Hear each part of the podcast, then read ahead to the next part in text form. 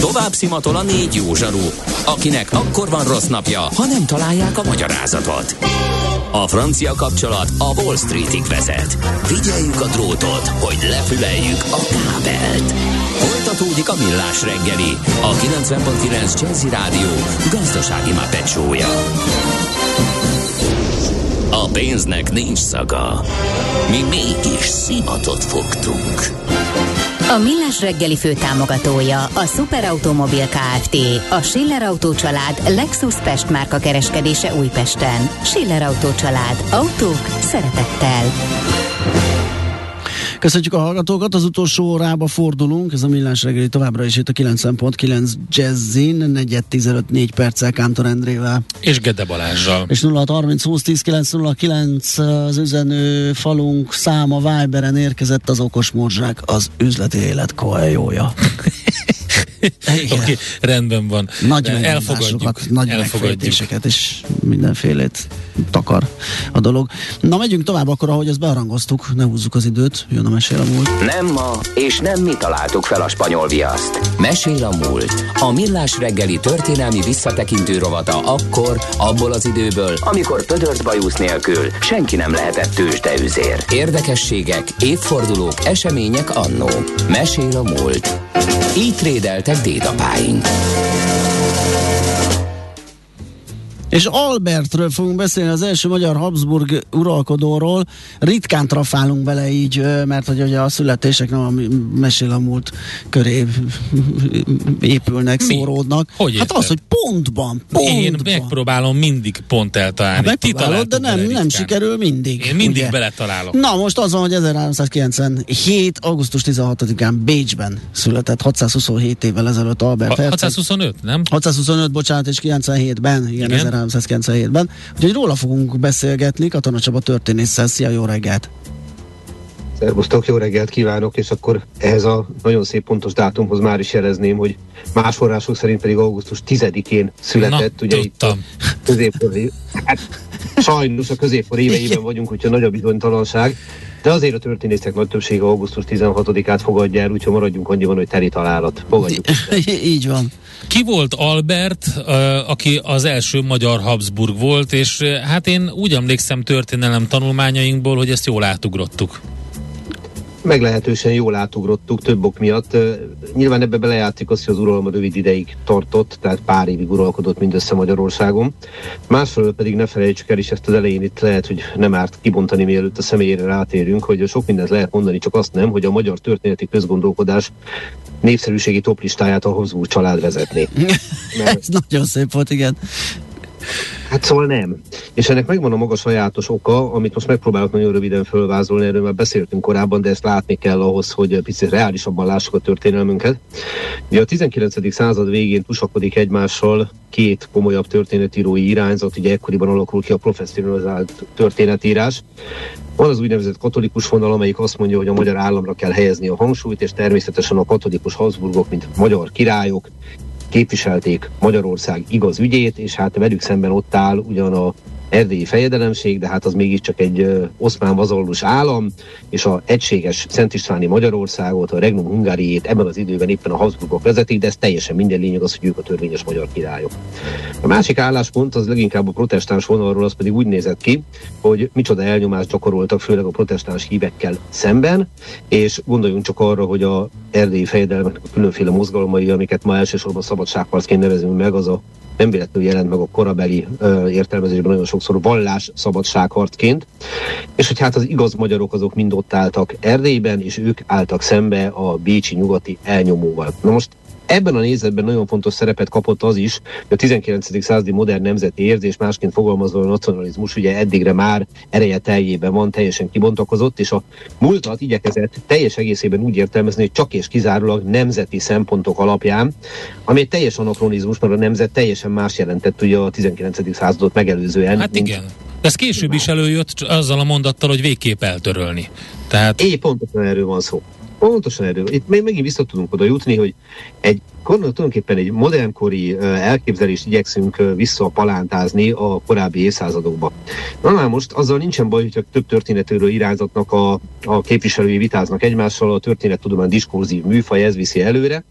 Na de jött aztán a Horthy korszak a monarchiát követően, és hát Horthy Miklós a király nélküli Magyarország kormányzója, neki az egyik rémálma volt, hogy a Habsburgok visszajönnek, és ne felejtsük el, hogy ebben az időben a legitimizmusnak még vannak erős bástyái Magyarországon. Akkor szépen előtérbe került az a nézet, és csembejezzen meg Horthy maga is protestáns volt, hogy bizony a Habsburgok azok semmi jót nem adtak nekünk, mert hogy, mert hogy nem. És aztán jött ezerkilencszáznegyvenöt utáni világ, vagy ha úgy tetszik a negyvenkilenc utáni világ, az nagyon kevés dologban egyezett meg a Horthy korszakban, de azzal, hogy a Habsburgokat úgy tálalták, mint gonosz nyugatiakat, meg gonosz németeket, gondoljunk bele, hogy a második világháború után vagyunk, uh-huh. az egypártrendszerben, na ez nagyon-nagyon megmaradt. És innen táplálkozik aztán az a nézet, hogy minden a Habsburg az rossz. A Szekfű Gyula például nagyon nem ezt képviselte. Más kérdés, hogy aztán ő az elnöki tanács, elnöke, elnöki tanács tagjaként halt meg, mert neki is voltak váltásai az életébe, de ez az egész nagyon negatív értelmezés, ez innen kezdődik. Itt csak egy apró dolgot jegyeznék meg. Azzal, hogy a magyar nemesség újra és újra Habsburg uralkodót választotta a tizenhat-tizenhetedik században, a létező legokosabb döntést hozta, és Európa egyik legnagyobb uralkodója lett a magyar király, aki az úgynevezett Türkenhilfe révén hozzá tudott ahhoz járulni, hogy a magyar végvárrendszert fenntartsák az Oszmán Birodalom ellen, amire a magyar királyság összes jövedelme kevés lett volna. Csak ha ezt elmondom, akkor megkapom, hogy labanc vagyok. Hát igen, ezt, van ez így. Újságíró ne legyél, mert akkor pont ugyanezzel a problematikával fogsz szembesülni, hogy mondasz valami jót, pont akkor az a másik oldal rögtön elkaszál. Valahogy éreztem. Hát igen. Na, de most ezt a kis alapvetést csak azért dobtam föl, mert nyilván ez is hozzájárul ahhoz, hogy Habsburg Albertnek a maga a uralkodásának a puszta ténye a háttérbe kerül, mert azért ne felejtsük el, hogy ő milyen pozíciókat ö, töltött be. Ugye egyfelől osztrák herceg volt, ezt tekintsük természetesnek. Tehát édesapja halála után megörökölte ezt a pozíciót, de ezen kívül volt választott német király, ez alatt azt értem, hogy megválasztották Frankfurtban, tehát majna Frankfurtban, Frankfurt am Mainban német királynak, de nem koronázták meg, tehát megkoronázott német király nem vált belőle, vélhetően időszűkében. Aztán Magyarország királya is volt, és Csehország királya is volt. Ha megnézzük ezt, akkor láthatjuk, hogy nem csak az első Habsburg a magyar trónon, hanem az első Habsburg, aki mindezen területeket egyfajta personálunió révén, úgymond egy uralom alatt tudta egyesíteni. Ez alatt ne azt értsük, hogy birodalmat épített, itt tényleg egy personálunióról beszélünk. És hát hogyan kerül ő a magyar trónra? Hát talán erről sem árt néhány szót helyteni. Hát van a középkori Magyarországnak az egyik legkiemelkedőbb uralkodója, akit nem magyar volta szerint szintén nem szoktunk elően értékelni. Ez nem más, mint Luxemburgi Zsigmond. Aha. De csak abba belegondolunk, hogy hány évig ült a trónom. ötven évig, ugye? ezerháromszáznyolcvanhét-ezernégyszázharminchét, az ötven év, az élete utolsó éveiben német-római császár is lett belőle.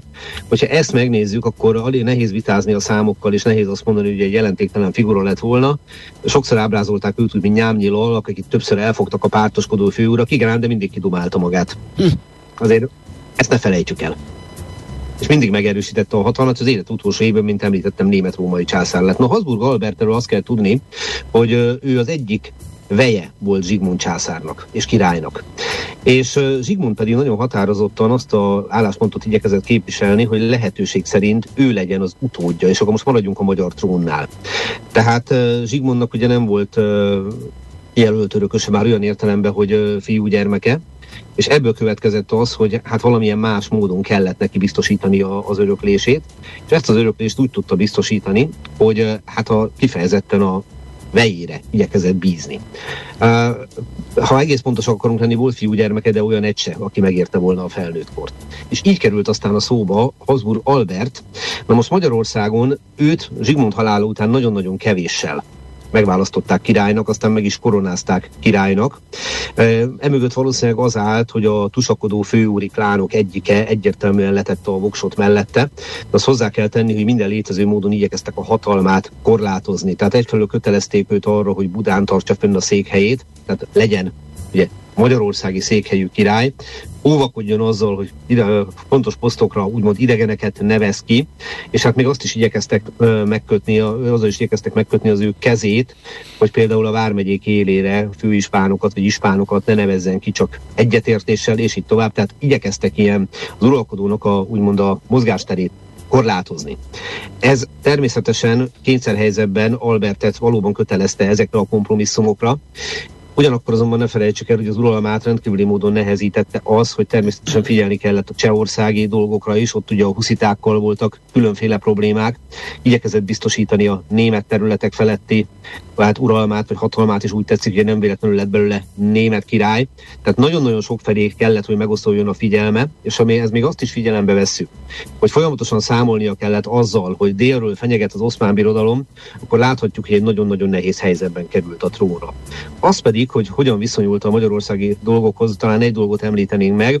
Vegyük a tizenötödik századi Magyarország egyik kiemelkedő politikusát és hadvezérét, Hunyadi Jánost. Hunyadi János ugye Zsigmond király udvarában apródoskodik, aztán egy darabig a, a viszkonti hercegek milánói udvarában pallérozódik a tudása, főleg katonai téren körülbelül két évet tölt Milánóba, hazatér, lovag lesz Zsigmondnál, de az első országos méltóságát, a szörényi báni méltóságot azt nem mástól kapja, mint Habsburg Alberttől. Tehát, hogyha lá, megpróbáljuk úgy ábrázolni a történelmet, hogy vannak az igaz jó magyarok, lásd Hunyadi János, és vannak a csúnya gonosz Habsburgok, akkor látjuk, hogy itt már is van valami probléma, és hogy ezek a merev közhelyek, ezek a teljesen élettől elrugaszkodott megközelítések, ez gyakorlatilag az első apró dolognál rögtön megbicsaklanak, mert hát sokkal gyakorlatilasabb emberekről beszélünk a magyarországi nagypolitikai irányítóiról, mintsem, hogy el lehetne azzal intézni, hogy az egyik azon gondolkodott, hogy hogyan ártson a Habsburgnak, a másik azon gondolkodott, hogy hogyan ártson a magyaroknak. Tehát lássuk be, hát hogy igen, ebből többet. Az látszik egyébként, amit mondta, hogy osztrák herceg, német király, magyar király, cseh ország királya, és nyilván rövid időszak, tehát harminchét harminckilenc között, de hogy olyan, mintha próbálta volna megszilárdítani ezt a, ezt a regionális birodalmat. Abszolút ez volt a cél, tehát ugye ne felejtsük, hogy a Habsburg családnak viszont ez valóban egy, egy ilyen régi becsípődése volt, hogy igyekezett a hatalmát minden létező helyre kiterjeszteni. Ugye ezt közismert módon egyrészt a házasságéval tudta elérni, szükség esetén a fegyvert is megfogták, félreértés ne esik, mások is megfogták a fegyvert, de, de valóban itt a későbbi évszázadokban kibontakozó Habsburg dominanciának egy korai megjelenésével találkozunk, ez talán lehet így mondani, különösebb erőlködés nélkül. De ugye láthattuk azt is, hogy ilyen helyzetben egy uralkodónak az ereje az milyen módon, mennyire erősen megoszlik. Például a kokáért, amikor Csehországba szólította őt a kötelessége, akkor a felesége hajlamos volt arra, hogy a nevében kiadjon okleveleket, amiket elvileg nem lett volna szabad, és Habsburg Albert volt annyira határozott és karakán uralkodó, hogy igyekezett is minden oklevelet a saját kézjegyével ellátni, nem véletlenül. Ez mindig egy fontos jele a királyi hatalom erősségének. Hát ami viszont az ő uralkodásának sajnálatos módon véget vetett, az a következő volt, igazából a hadjáratok során vesztette az életét, de nem harcban. A törökök folyamatosan fenyegették az ő uralmát, ezernyolcszázharminckilencben elesett Szendrő vára, az egyik legfontosabb délvidéki végvár, és hát ugyan elindult a seregével, ő maga is harcba szállt, hogy megfékezze a törököket, de elkésett, Szendrő elesett, és Titelig jutott el, ennél tovább nem ment, mert közben jött ugye a hír, hogy hát igazából a törökökkel már nincs tennivalója, mert azok Titel. Ez, igen, várj, ez van, Titel, ez... nem Titel. Oké, okay, Titel, ez szerintem, ez, ilyen, ez Szerbia. Igen, tehát nem vagyunk délen, ugye hát ja, ugye igen, is bocsánat, igazad van. van, így van, oké. Okay. Így van, és uh, mit most Szerbia. De a, az oszmán had, ahelyett, hogy Magyarország ellen vonult volna tovább, visszafordul Bosznia felé, tulajdonképpen értelmét vesztette, hogy ott legyen. És arról nem beszélve, hogy közben a sereget pusztítani kezdte egy meglehetősen gonosz járvány, nevezetesen a vérhas. Mm. És sajnálatos módon ezt ő maga is elkapta, és a Komáromvár megyei Neszmélyen, hát uh, ennek a járványnak a következtében Habsburg Albert ezernégyszázharminckilencben meghalt, így ért véget a uralkodása. Hát vannak ilyen legendák, hogy uh, rengeteg dinnyét evett, és aztán vizet ivott rá, és ez okozta az ő halálát. Maradjunk annyiban, hogy ezt uh, inkább a legendát tárgykörébe kell sorolnunk, sokkal, de sokkal valószínűbb, hogyha egy vérhas járvány van, hogy a vérhas járvány bizony az uralkodót sem tisztelte, és így módon ért véget az ő élete.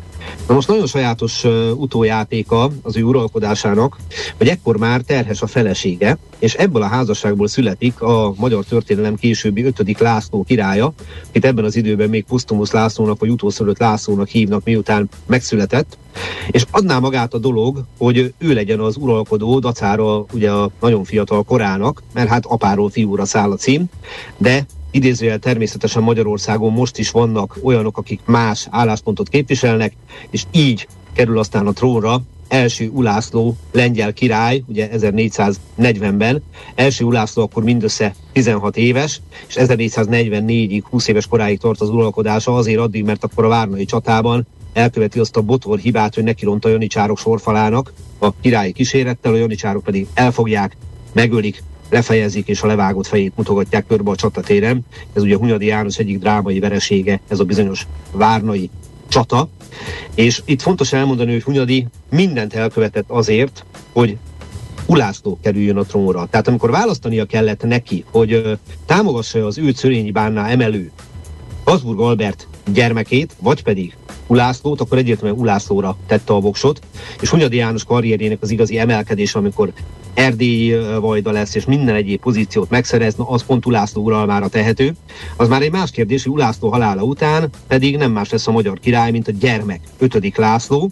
Az az ötödik László, akiről ugye drámai hangvételű balladát, de mondjuk milyen legyen a ballada, írt Arany János, ahol egy mérgezés sejtett a tizenhét évesen elhunyt király halála kapcsán, viszont ide megint visszakapcsolnék egy másodpercre Hunyadihoz, ugyanis hét éven át Magyarország kormányzója lesz Hunyadi János, ugye amíg a gyermek királyt, úgymond a gyámja, ötödik Habsburg, Habsburg Frigyes, illetve Cillei Ulrik nevelgeti. Úgyhogy Hunyadi karrierjének ez egy fontos kiemelkedő állomás, a kormányzósága ezernégyszázötvenháromig tart, az élete pedig ugye ezernégyszázötvenhatban ér véget, amikor is megvédi Nándorfehérvárt a törökök ellen, de sajnálatos módon az ezt követő járványban életét veszti. ötödik László halála után pedig, hogy kerek legyen a történet, nem más kerül a trónra, mint Hunyadi János fia, Hunyadi Mátyás, aki azonban, és akkor még egy visszacsatolás ehhez, köt egy szerződést Habsburg Frigyessel akkor, amikor visszaszerzi tőle a Szent Koronát, ami nagyon fontos feltétele annak, hogy törvényes király legyen ezernégyszázhatvanháromban. Hogyha valamelyik fiúutód nélkül halna meg, törvényes fiúutód nélkül, a másik megörökli a trónját. Majdnem három évtizeddel idősebb Habsburg Frigyes, nem nagyon kockáztat Mátyás, ráadásul ő még nagyon fiatal ember, jó eséllyel lesz gyermeke, lesz gyermeke, de csak törvénytelen, Corvin János, és amikor ezernégyszázkilencvenben Mátyás király meghal, Habsburg Frigyes még életben van, és még három évig él, és innentől eredeztethető ismét teljes joggal egyéb iránt a korabeli jogfelfogás szerint a Habsburgok magyarországi trónigénye. Hát valahogy így lesz kerek a történet. Fú, nagyon ez nagyon jó. Igen. igen, hogy foglalkoztunk ezzel, mert megint egy ilyen El, el, elnyomott fejezete ez a történelemnek, amit hát legalábbis szerintem kevesen tanulmányoztunk. Azért akadtam meg ezen a, a mm, falun, titeli, titelen, vagy városkán, mert uh, ugye azt korábban említetted, hogy, hogy Neszpély uh, vár, Komárom vármegyei Neszpélyen halt meg. Uh, és így nem tudtam összekötni fejben, hogy akkor ők, ők gondolom, akkor... Vi- Visszafelé jöttek. Aha. Visszafelé jöttek. Elindultak Szendrő felé. Mert az meg a Dél-Bácska, meg most megnéztem, és onnan is volt ismerős.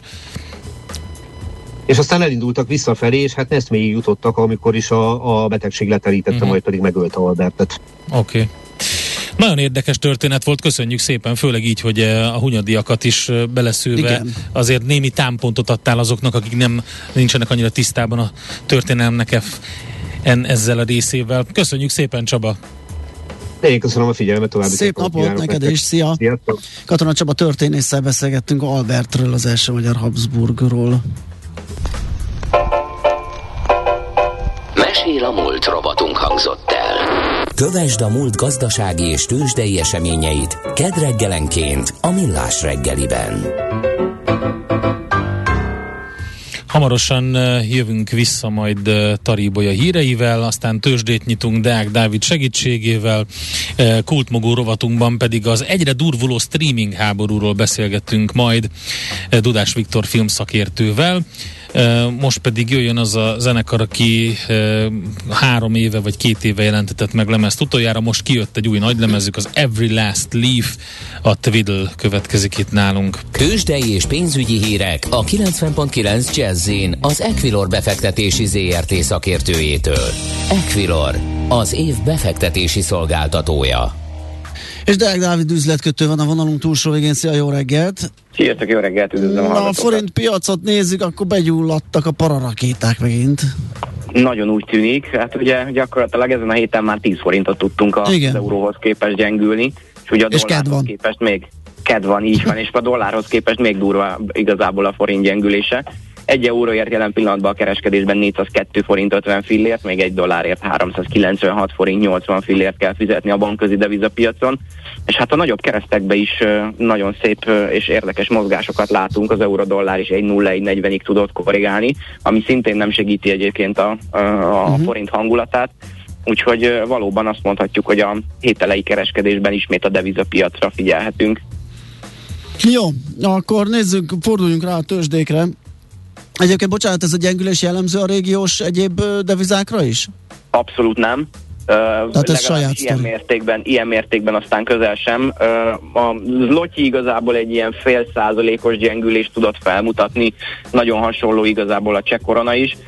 A, ebbe a két kereskedési napba, ugye ehhez képest gyakorlatilag nekünk most már három százalék, igazából kettő egész öt tized-három százalék közeli a, a gyengélkedésünk. Úgyhogy abszolút én azt gondolom, hogy ez magyar specifikus, köszönhető valószínűleg az es and pé kilátás ö, rontásnak, köszönhető igazából az európai ö, pénzek megállapodásából való bizonytalanságnak, illetve azt is hozzá kell tenni, hogy a hétfőkeddi kereskedésben nagyon-nagyon-nagyon szép emelkedéset ö, tudott mutatni a, a holland tőzsdén jegyzett gáz, és ugye ezt tudhatjuk, hogy Magyarország ennek az egyik legjobban kitett itt a uh-huh. régióban, hogy valószínűleg a befektetői hangulatromlást ezt is fokozta, hogy a té té ef Gáz már kétszázharmincöt euró fölötti jegyzést is mutatott, most kétszázhuszonöt euró alá tudott korrigálni, de ez is még igazából nagyon-nagyon magas szintnek számít.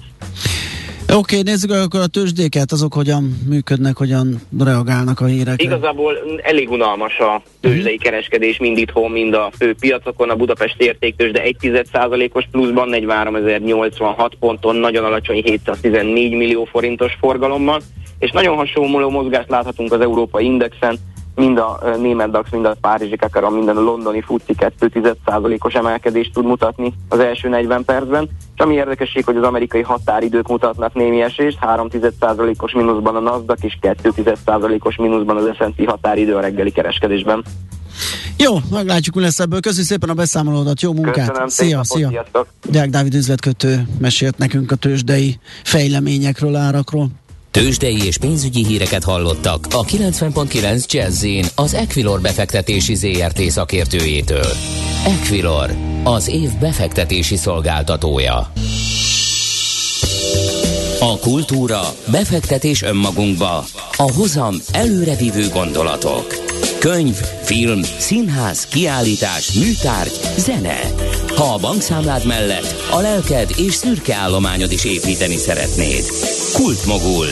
A Millás reggeli műfajokon és zsánereken átívelő kulturális hozamgeneráló rovata következik. Na nézzük, mi van ezzel a streaming háborúval. Úgy tűnik, a streaming egyre háború. Durvább ráadásul. Ja, elég sok szempontból e, nyomás alá kerültek a streaming szolgáltatók, ugye növekvő konkurencia, e, aztán hát ugye van ez a digitális rezsicsökkentés, e, kétszer is meggondolják, mire fizetnek elő az emberek. Ráadásul legtöbb szolgáltatással lehet csiki-csukizni, tehát így lemondom, aztán újra indítom, stb. Minden esetre e, nagyon erőteljesen e, halad a Disney Plus. Itt van Dudás Viktor filmszakértő a vonalban. Szervusz, jó reggelt! Szia, jó reggelt! Jó reggelt, sziasztok! Na mit látsz, mit, mi történik? Már annak is örülünk, hogy kevesebbet... Mit látsz, Laca? Mit, mit látsz?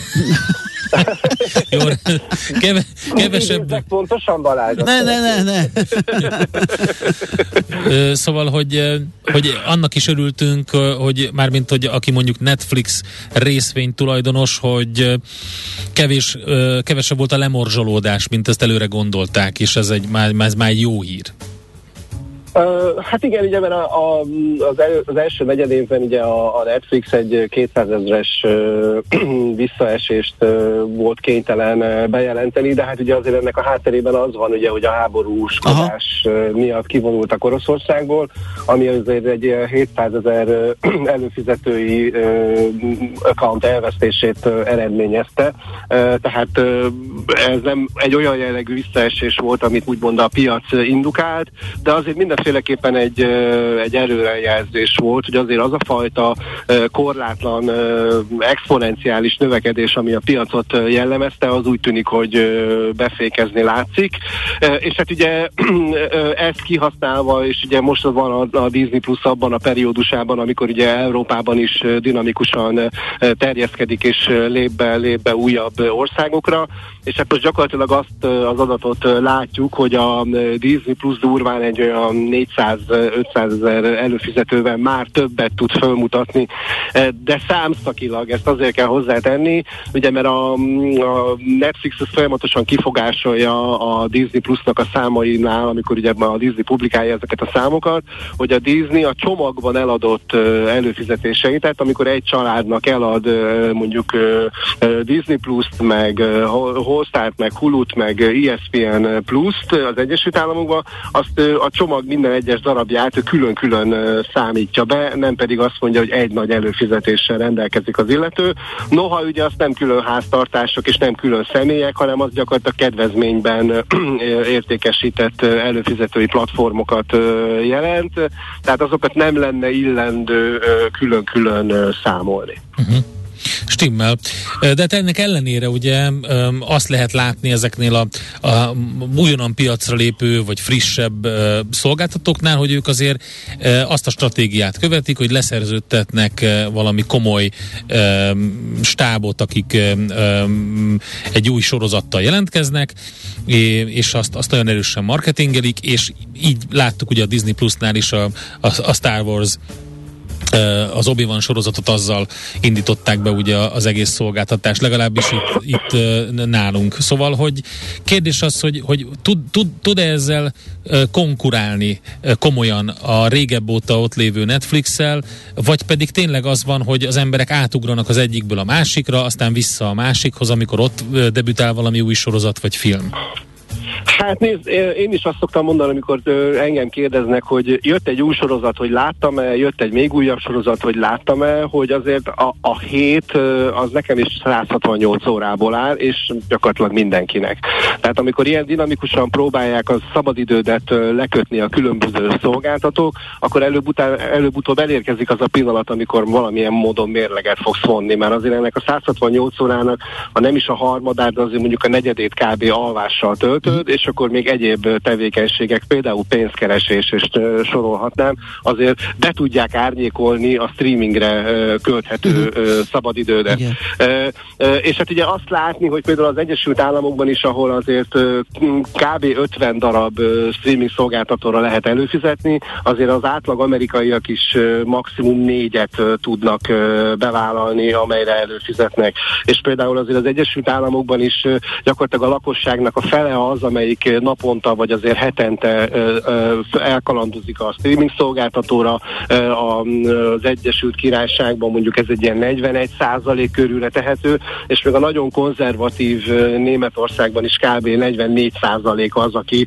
ö, ö, élvezi a streaming szolgáltatóknak az áldásos tevékenységét, ö, tehát ö, gyakorlatilag egy kicsit olyan irányba kezdünk menni, mint a dotcom lufi, hogy most mindenki ebbe investál, és mindenki úgy van vele, hogy új, akkor én nagyon szeretnék egy streaming szolgáltatót ö, indítani, tehát azért egyrészt a tartalom is ö, elfogy, tehát az, ami az elején mondjuk például a Netflix, Disney ö, és a, az egyéb szolgáltatók, az Amazon, ö, a Hulu háborújában benne volt, hogy, hogy ugye nagyon sok alkotónak volt fiókban ilyen-olyan, amolyan forgatókönyve, ö, meg tudtak kérni ö, színészeket, hogy figyelj, nem akarsz rendezni, nincsen valami jó sztori, gyorsan ráncsunk össze. Csak egy jó nagy név projektet. legyél. Csak egy jó nagy név legyél, aki bevonza a közönséget, és akkor hurrá. Hát például ugye tegnap jelentette be a Netflix, hogy Guillermo del Toro most éppen egy ilyen horror nekrológ, vagy antológia sorozattal próbálja majd a nézőket októberben a Netflixre csábítani, hogy szerinte mi a lényege, a quintessenciája a horrornak, röviden összefoglalva kb. Erről fog szólni a, ez, a, ez a sorozat. Kedvenc horrorfilmjeiből, meg horror témáiból mazsolázgat majd. Jó, mondjuk azért van neki rendesen, tehát azért egy pár olyan dolgot csinált, amit korábban más nem. E, igen. Uh, igen, de hát mondjuk én már egy kicsit kezdem unni, tehát egy picit más zsánerbe is belenézhetne, vagy máshogy nézhetne bele ebbe a zsánerbe, de ez az én uh, privát véleményem. De hát ugye nyilvánvalóan a Disney Plus, meg a, a Star Wars uh, birodalomra, meg a Pixarra, meg a Marvel univerzumra nyilván olyan, nyilván olyan mennyiséget tud építeni, tehát mondjuk nekik is most jön majd ugye uh, egy új uh, sorozatuk, ugye, ami a Zsivány egyesnek a mond, előzmény története. Akkor látok én itt egy ilyen demográfiai diverzifikálást, mert akkor ezek szerint, mert ugye ha megnézed, akkor az egyik korábbi nagy sztársorozata a Netflixnek, a Love, Death and Robots, az, az is elment egy picit ilyen horrorisztikus irányba, tehát inkább az ilyen véres jellegű sztorik. Ugye a Disney az családi szórakozás, tehát ott ugye az, az, az, az kimondottan hát kevésbé. Hát még tartja magát ez a kijelentés, igen, hogy a Disney családi szórakozás. Hát azt, ugye, ezek a Star Warsok, ezek a családiak.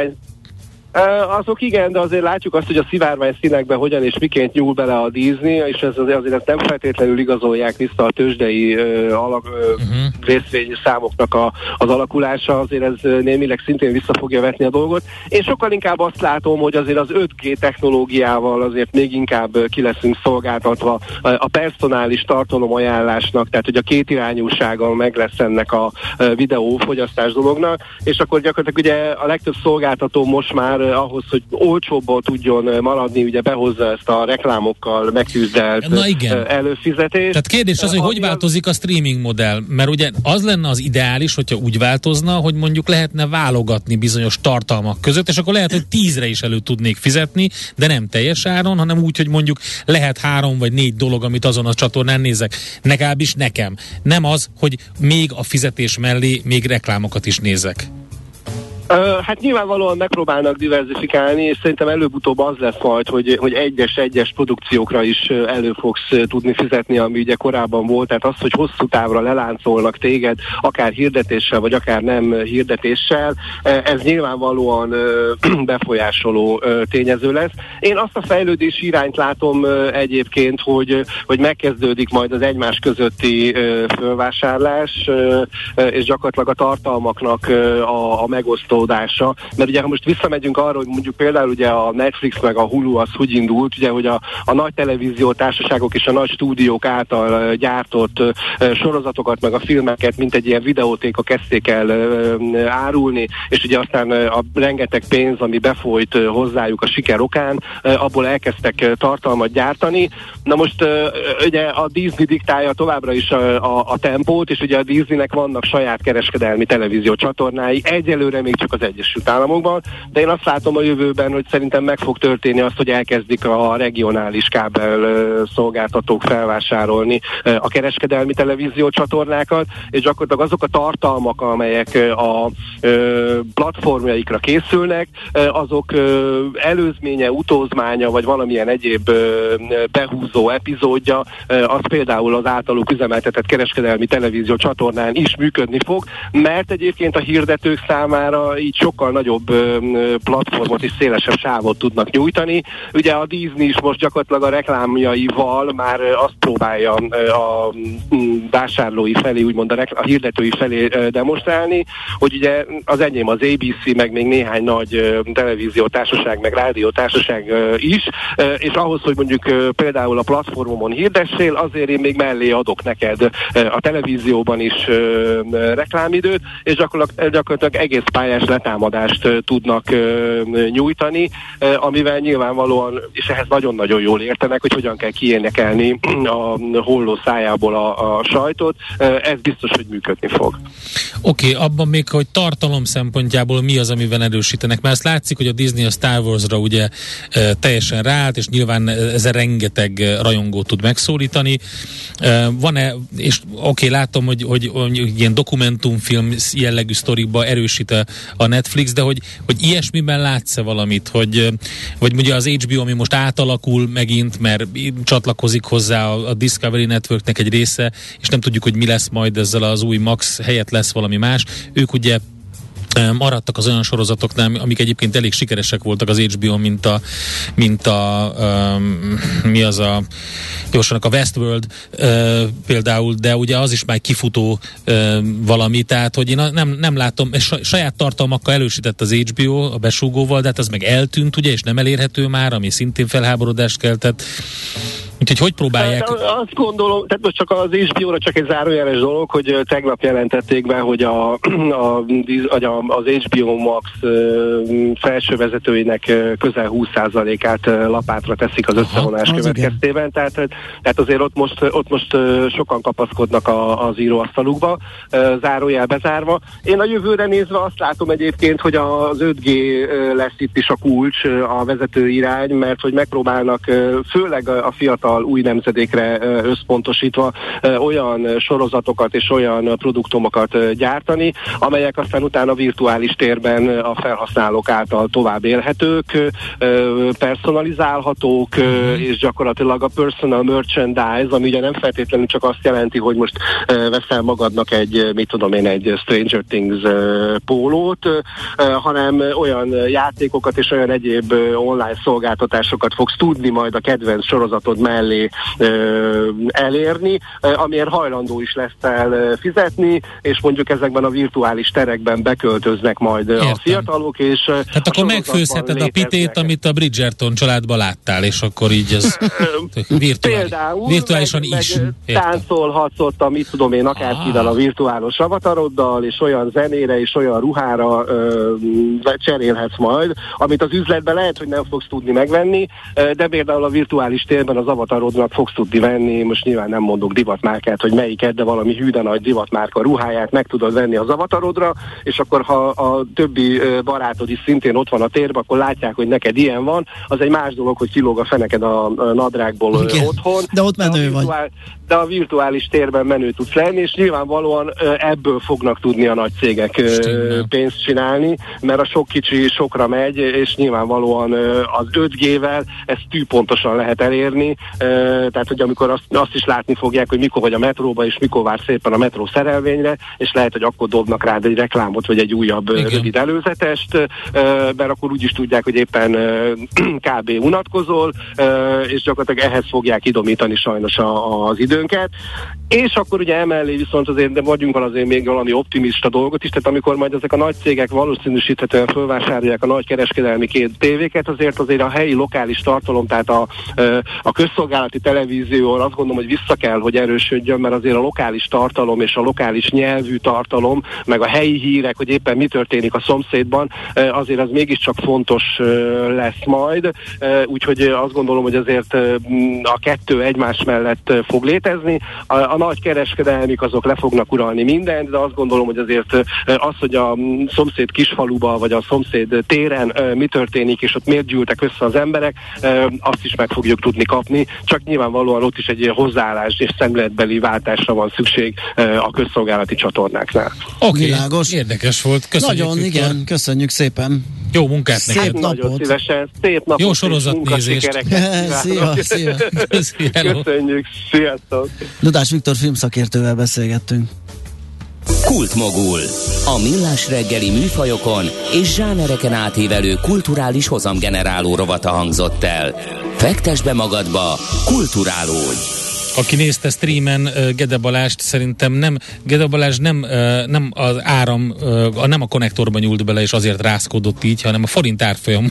De ezt honnan tudod? Azért, mert, mert láttam, hogy figy- folyamatosan figyeld, és igazad is van. négyszázhárom fölött volt, most négyszázkettő hetvenöt. négyszázhárom hatvan volt a legmagasabb az euró, most három egész kilencvenhat negyven a dollár, ötven. Uh, úgyhogy uh, nem egy tartunk? Szép nap. Nem, igen. Ez egy erős, erős volt. És ha meglátjuk, hogy a nap végére jön valami pihenő, vagy még rosszabbá válik a helyzet, arról majd holnap fogunk beszámolni fél héttől, ugyanis ismét Millás reggeli, tartsatok velünk, most pedig Tari Boja hírei jönnek, zenék, tudásmorzsák, lehet, hogy még okos utas is, mert kedv van este. Bizony, majd. bizony, lesz. Úgyhogy délután happy hours. Ide utazott fapadossal, és tiszteletét tette itt a stúdióban. Csak azért. De rohant tovább. Igen, de azért ezt, azt még elintézte, hogy fölvegye a műsorát. Jó, szuper. Akkor ezeket tudjuk kínálni, és azt tudjuk kívánni, hogy legyen szép napotok. Sziasztok!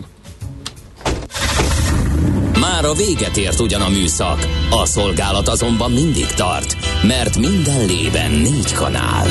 Holnap reggel újra megtöltjük a kávés bögréket, beleharapunk a fánkba és kinyitjuk az aktákat. Addig is, keressetek minket az arcaktákban, a közösségi oldalunkon. A mai adás podcastjét pedig holnapunkon. Millás reggeli, a kilencven egész kilenc Jazzy Rádió gazdasági mápetsója. Ha csak egy műsorra van időd idén, tégy róla, hogy ez legyen az. Csak egy dolog lenne még. A Millás reggeli főtámogatója a Superautomobil Kft.